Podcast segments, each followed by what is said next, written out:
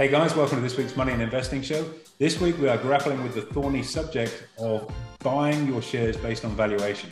The great Warren Buffett has developed an incredibly powerful model for this, which is suggesting one thing, but our market's doing something else.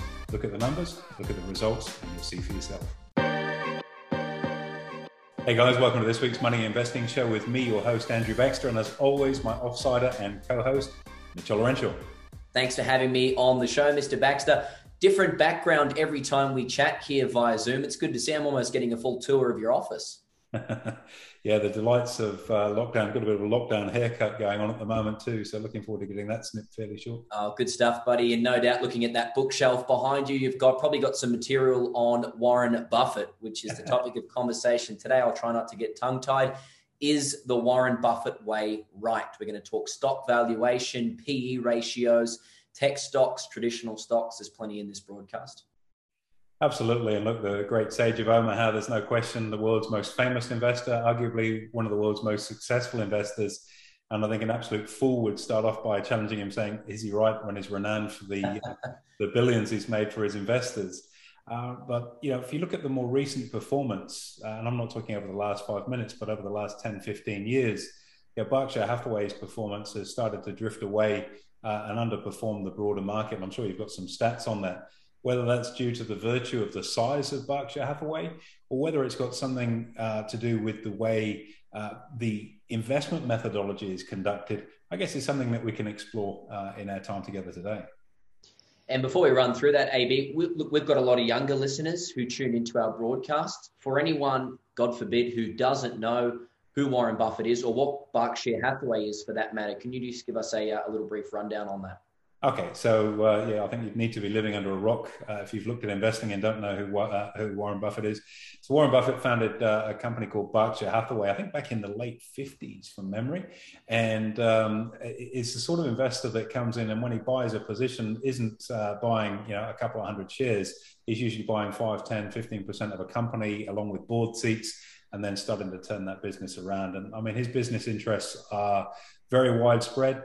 Um, you know, if you think about things that you've got in your home, uh, Warren Buffett through Berkshire Hathaway, of course, own uh, around about 5% of Apple. That's just incredible when you think about it. It's the single biggest investment Berkshire Hathaway is involved with. I think it's over, oh, gee, it'd be well over 15, 20% of their funds under management, uh, specifically um, in, in Apple as a business kind of interesting when you've got such a large position in an organization that talks about the benefits of diversification, that's for sure. Uh, some other products that you might have in your house um, Nocona cowboy boots, which I happen to have a pair of, also owned by Berkshire Hathaway. So, yeah, an enormous spread um, of uh, different types of businesses in that portfolio. Um, but right now, uh, underperforming, and part of the reason I think it's underperforming, as we'll explore, is that lack of exposure to tech. Totally. And Berkshire Hathaway, for anyone who doesn't know, is a fund that you can buy and sell on the market as well, which is great. Yeah. There's a yeah, hundred, couple hundred thousand dollars a share. yeah.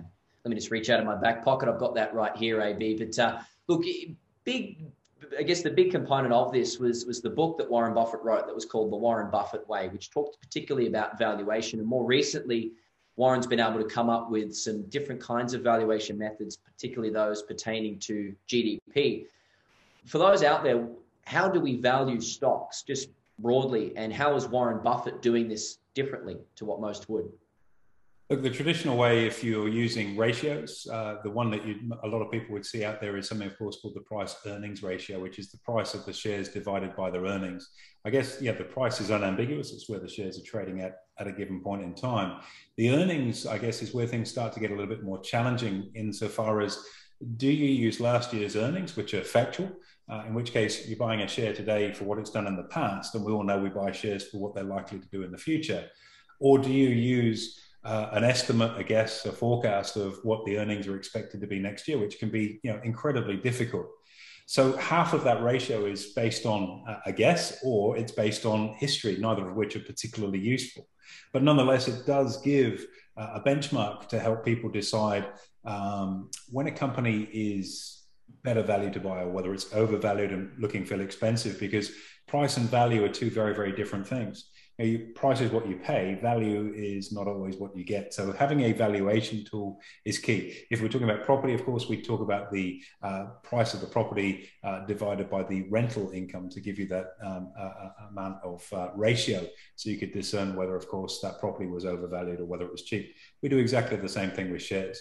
Now, one of the really interesting tools, and this is a brilliant piece of uh, financial engineering and development, is looking at the ratio uh, of the uh, the share market and its valuation level versus GDP.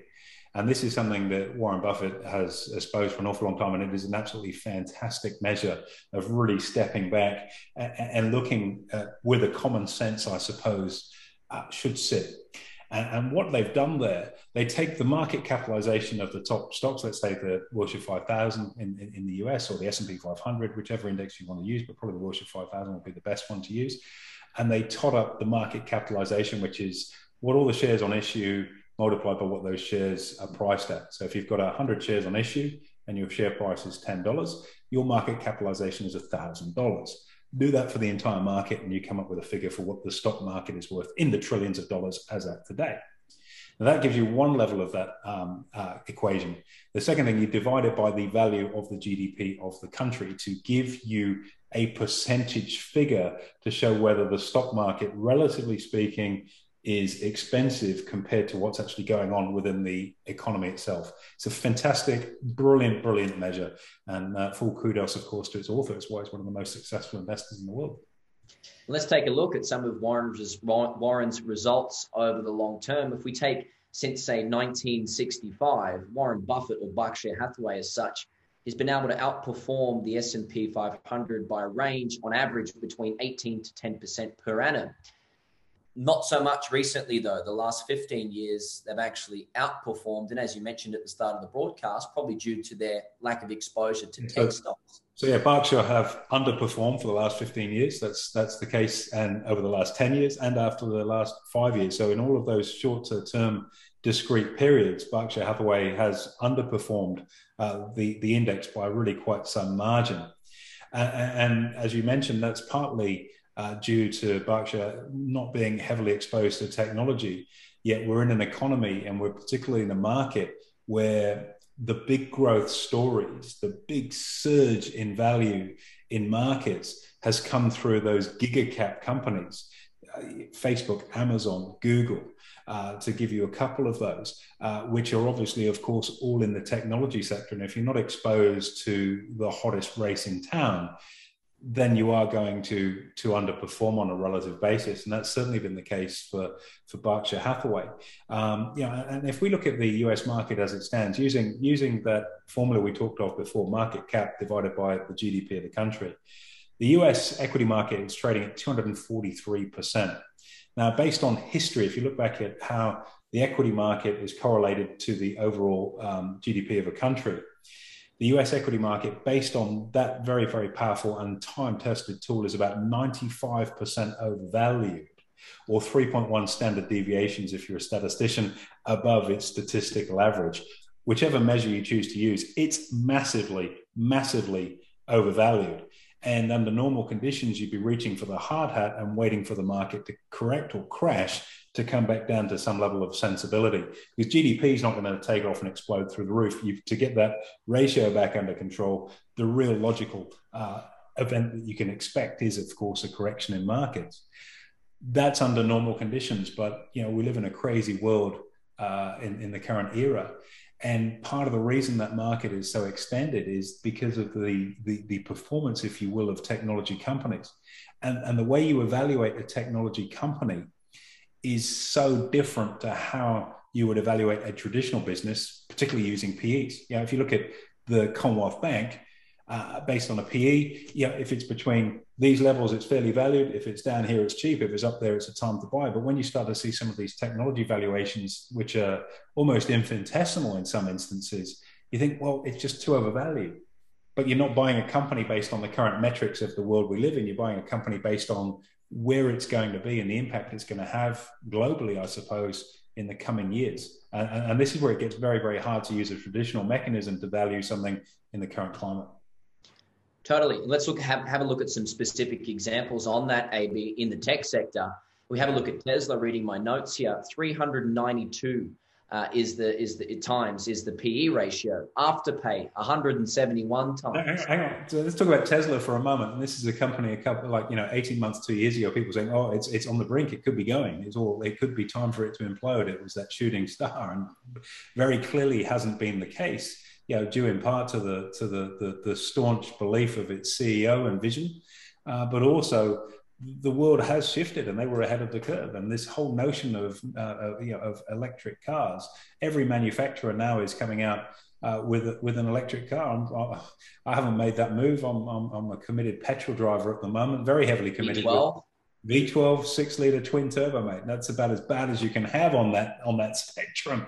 Um, in, in, in that regard, uh, but the world is definitely moving, so maybe I need to get my backside into gear. I did have a look at the SF90 Ferrari a little while ago at the track day, and that, that is a hybrid. It's not petrol, but it's not electric. It's a hybrid. But uh, well, was... a quality problem to have. And in the example of Tesla, people buy Tesla for what Tesla's going to do in the future, not what it's done in the past. Afterpay is the same. Well, Tesla Amazon... sells a small number of. Sorry, Mitch. You know, Tesla sells a very, very small number of cars relative to Toyota or General Motors but its market capitalization, it, it, the size of its business, is multiples of those companies because it's seen as being the car industry in the future, which I, I, whether that's placed or misplaced, I don't know. You know, you, you started to mention Afterpay, and I cut you off. I do beg your pardon. What were we saying? Sorry. So, you know, it wasn't so long ago that you and I were looking at Afterpay and at 40 bucks and we were saying that was overvalued. Now it's, you know, 100 plus easily today. It's 130 bucks, something like that. Um, how long can that steam train keep running for? Warren Buffett wouldn't touch it with a with a stick. Uh, but if you're a new retail investor and you want some fast growth, tech stocks are the way to go, right? Well, Afterpay, I, I remember that conversation around our boardroom vividly. You know, 40 bucks ago, and this is crazily overvalued. There's no earnings. But very clearly, these guys saw what was coming down the line, uh, know, and must have had a far better set of lenses than certainly me and a lot of investors at the time. Now it's been taken over, of course, by Jack Dorsey and Square, 100 $130 a share uh, just goes to show that you know people that have the lenses to see into the future as what's going to be there wouldn't bat an eyelid at paying 130 bucks for a stock that we thought was cooked at 40. Uh, and it's not just afterpay either, Mitch. I mean, yeah, if you look at stocks like Amazon, it's 61 times earnings, which is probably almost three times more from a PE point of view than you'd be comfortable paying for a lot of stocks. Uh, yet Amazon is on that growth trajectory, you know, in spite of you know, Jeff Bezos's retirement, the business is set up with such a robust internal self-fulfilling prophecy of a corporate plan that just plonks growth on top of growth on top of growth on top of growth year in year out. Can't recommend it highly enough. One of the books behind me the bezos letters. If you're an entrepreneur or an investor you want to know why amazon's done so well read that book. It's called the bezos letters and it's an insight of what he writes to the shareholders each year as he's done since they've been listed incredible. So, you know, it's at 61 times earnings. It's insane. Netflix, 62 times earnings. Why? Well, as we've all seen through this period of lockdown, you know, that's where people are going to to get their information now, or, or rather to get their entertainment streaming on demand. You know, the likes of Foxtel, for example, which, you know, 15 years ago was at the vanguard. Oh, I've got Foxtel. You don't have terrestrial, you've got Foxtel now. Plagued with adverts and fairly limited syllabus, you get something that's a fraction of the cost that's got content galore. Um, that's why that stock is driven as hard as it has. And you've seen the subscriber numbers run up on the back of it. You know, you look at Disney, here's an interesting one because Disney is a very, very traditional business. 91 times PE, which is so far beyond anything it's ever traded at. And again, from a value investor basis, you wouldn't touch Disney with a barge pole at 91 times earnings. So why is it so high? Two reasons. One, its earnings dropped away um, because of obviously COVID and people not going to theme parks and the disruption to movie production, which is another big chunk of what it does. You know, you got to remember Disney owns uh, 21st Century Fox, Miramax, um, uh, Lucasfilms, all of these stables of movies over time. Um, it, it's acquired and, and, and built out. And so movie production has been slowed down. So why is its share price so high?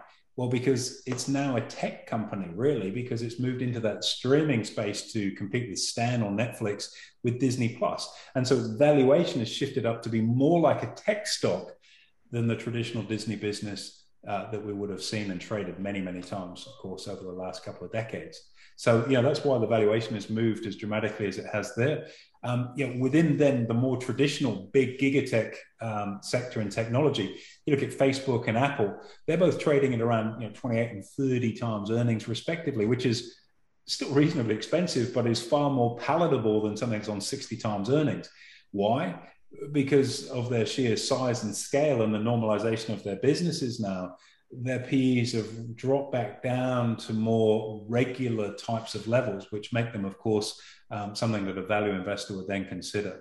And I think this is partly why Berkshire have missed out on the tech sector because they don't buy into stocks that are chronically overvalued. But are they overvalued, or is there a different valuation matrix that you use to look at stocks that are really 100% exposed to the future? Got you. And we can compare that to some of Berkshire Hathaway's biggest holdings Bank of America, uh, American Express, and Moody's. Uh, by no stretch of the imagination are these high growth tech stocks. So, a paradigm difference as to where the growth's coming from, where Berkshire Hathaway sits. Uh, AB, on that note, I mean, is Warren Buffett wrong? Here's the big question. nah. Be careful what we say here, right? When, when, when we look down the line in three months' time, or six months' time, or 12 months' time, and some of these shooting stars come crashing back to Earth, that would be a very different question to then ask, wouldn't it? Insofar as, okay, maybe their valuations were a little bit stretched and better to stick to the knitting and go off that long term game plan. You got to remember, whilst he's underperformed, he hasn't lost money. That's the key thing. There's a huge difference there. Um, yeah, there's one thing underperforming, is another thing losing money. Now, I mean, we're in an environment, and if you look at some of those core holdings, particularly when you consider uh, the likes of American Express, which obviously is in the charge card business, the growth that is now being experienced, and we revert back to Afterpay, which I'm sure is why you know Square and Jack Dorsey decided to buy it. There's a whole demographic of people that are not interested in owning a credit card, and it doesn't matter what points you get. They're not interested in owning a credit card, and who can blame them when you're getting slugged with 15, 16, 17% interest on, on, on the balance that might sit on that card. So that buy now, pay later space, which is a huge disruptor, is a, and, and I guess if we don't get to it, remind me again to, to talk a little about this. There is a premium in disruptor technology. So if you've got an established industry like the credit card space, yeah, where you've got Visa, Mastercard, and American Express, and I've mentioned Diners Club, but that's one that you probably don't even know of yourself because it's it, that was the 1980s. It's still around, but yeah, that was way back then. It's a, a three-way split in that market, and they've had you know, open field running for decades in that space with a very, very archaic model where there's effectively a monopoly or a triopoly, if you want to put it that way. Uh, and they haven't had to worry about a lot of different things. It's it's been the little closed shop for those guys. Then along comes a little Australian company that turns the world on its head. And it's not just Afterpay. I mean, Zip has also done the same thing. And there's, there's Sezzle and there's a whole variety of others in that buy now, pay later space. But what they've done is looked at a bloated and inefficient market and turned it on its head, captured enormous interest and market share, and captured a demographic which was never interested in looking at credit cards. You know, it doesn't matter how you repackage a credit card, that generation is simply not interested in it. And as such, yeah, buy now, pay later, is, uh, buy now, pay later has taken off. And someone that is invested in the model of American Express, that's the other side. That's the B side of the record that you're not interested in playing. And that's probably why that sector has been neglected. And, and you go back a little bit further and look at disruptors in the uh, information or, or, or entertainment space. Yeah, look at Netflix and Stan. I mean, Netflix has been around for actually a lot longer than what people would think. Um, you know, I think Netflix in its early incarnation, and I remember this. Um, remember when Blockbuster Video? I'm sure some of our listeners remember. You go down, and skip down to the shopping arcade at the weekend, and get your DVDs to watch and take them back on Monday. Well, at that time, Netflix was around. Their whole business, though, was vending machines. They'd have them in airports and bus stations and places where there were a lot of foot traffic, shopping centers. You put your membership card in, outdrop the DVD, no need to go to a blockbuster shop. And that was, you know, you pay your fixed fee and you get as many DVDs as you want for the month. Just got to keep posting them back. That was how it started, but it moved and saw the future and migrated into streaming. It was a disruptor in that industry where Blockbuster was invincible, except for Blockbuster doesn't exist anymore. And Netflix is the predominant because it was a disruptor. You look at the taxi industry in Australia, Cabcharge, all of those companies that had the ability to be at the vanguard as Cabcharge was for a number of years only to get absolutely kicked into touch when Uber comes in and totally disrupts that sector and industry. And it's a very, very different type of investor that looks for those pattern disruptors. And you can't buy them based on the valuation using traditional models because they're not traditional businesses. They're looking at a fat and overbloated industry and going, we can be more efficient, offer better service, and be more price competitive. You can't use the measure for that B side the same as you would use it for the A side of the record. And so, you know, valuing them up is actually quite hard. And it comes down to whether you're on the same page, if you will, as the visionaries within those companies, and you go cheek and jowl with them along that success path. And that's that's a very, very different approach to valuation investing. Totally. Just different lenses to look at it, AB. And as we come to the end of this broadcast, and we have a lot of brand new retail investors or soon to be retail investors coming into the market, how do you make that decision? Do you want to be traditional or do you want to be forward thinking? Because sometimes it can come back to bite you on the bum, other times it can be the best thing since sliced bread. So, how do you actually make that call? Look, that that is a very very good question. I, I, don't know that you can finish a podcast on the back of that with that question because it opens so many doors for us to to, to move into uh, further discussion markets are made up of a lot of different people. There are buy and holds, there are more active investors, there are traders, there are people that are looking for a smash and grab hit and run. There are angel investors in there, uh, there are index investors in there, and everything in between. So there's so many different methodologies in there. You know, for someone that's listening to this, and, and let's say you're managing your own super or you've got a portfolio of shares, I think risk management isn't just about having a couple of different stocks in your portfolio in the traditional sense, where you've got maybe two of the banks, a couple of the miners, a couple of grocers, you know, and financial services company. I think you know diversification can also overlay in terms of investment style too, because what you then introduce by having different styles of investing, a nice core portfolio, maybe doing some covered calls, cash on demand, which is their bread and butter, uh, on that core holding to get some cash flow out of it and fairly stable stocks but then a smaller allocation towards more robust growth type businesses. And the reason for that is the pattern of their performance, as we've discussed with Berkshire Hathaway versus the broader market. That core portfolio is going to have a different performance profile to uh, something that's a little bit more aggressive uh, and speculative by its nature. And so you're getting diversification across market timing. If there's a tech sell off, that'll drop, but this will hold up. If you've got a steady as she goes market, this will grind along, but this will explode. So you're getting a little bit of exposure to both. And that makes sense to me in a lot of different ways. I guess the hardest thing is working out how early on do you plant the flag and say, yeah, no one taking an interest in this broadcast is likely to be an angel investor in the venture capital space. We did do some of that, but that's not a, a core space. So you're getting onto something after it's moved through. Do you do that via IPO? Uh, probably not, because we've seen some absolute doozies. Uh, WeWork probably the best example uh, in that IPO space, and we've seen some shockers since then too. So you do want to see something listed on the board that's starting to grind along. But if you believe in the message, and this is what it always comes back to, Mitch, if you believe in the message and it's aligned with what your personal beliefs are and what your values are, hook the trailer up to it and move along with it. I missed out on making a lot of money out of Afterpay because it was in, it got to a point where I thought it was overcooked and it largely wasn't consistent with my values uh, in terms of you know the, the possibly unconscionable practice of uh, you know that uh, uh, buy now pay later space. So it didn't sit alongside my values. Commercially, I wish I'd stayed in it, but I opted out for a couple of reasons: valuation, and secondly, yeah, you look at it and you start to see the sort of bad debt increments that people are, are building up on it. Go, yeah, that's probably not not quite the, the company I may have thought it was and put it to the side. And it's cost me an awful lot of money by doing that. Um, other times I've been in stocks that have been uh, at the vanguard of stuff and they've done very well. I've traded Netflix plenty of times and made a lot of money out of that because it continues to grow. Disney, as it's moved from being traditional Disney movies, theme parks to uh, being a streamer and technology, I've made a great deal of money out of that. So things change. And so you've got to align your view uh, with what your investment decisions are. And if you're happy to take on board that spice, that volatility uh, in those more aggressive type, highly valued stocks, um, then pin your ears back and get stuck in and, and, and make a mozza out of it. And if that's not your style of investing, then don't. And it's no different to really choosing music to listen to. You know, you might want to listen to some Dean Martin or Frank Sinatra or some easy going, you know, cruisy music going. You might want thrash metal. You might want Balearic trance, hardcore rave music everyone's got a different taste. It's all music, just like they're all stocks, but they all behave or, or they, they're, they're, all very different to the palate. And so too is uh, trading and investing. And of course, the methodologies to make your decisions. Valuations, terrific way of doing it. It's served Warren Buffett incredibly well as it has millions of people around the world. Is it appropriate in today's technology driven world? Maybe it needs a revision. But then again, that might not be the space that you want to work in in any case. So stick to the knitting and stick what you enjoy and stick what you're good at. Great way to finish, AB. Thank you very much for your advice. Most appreciated.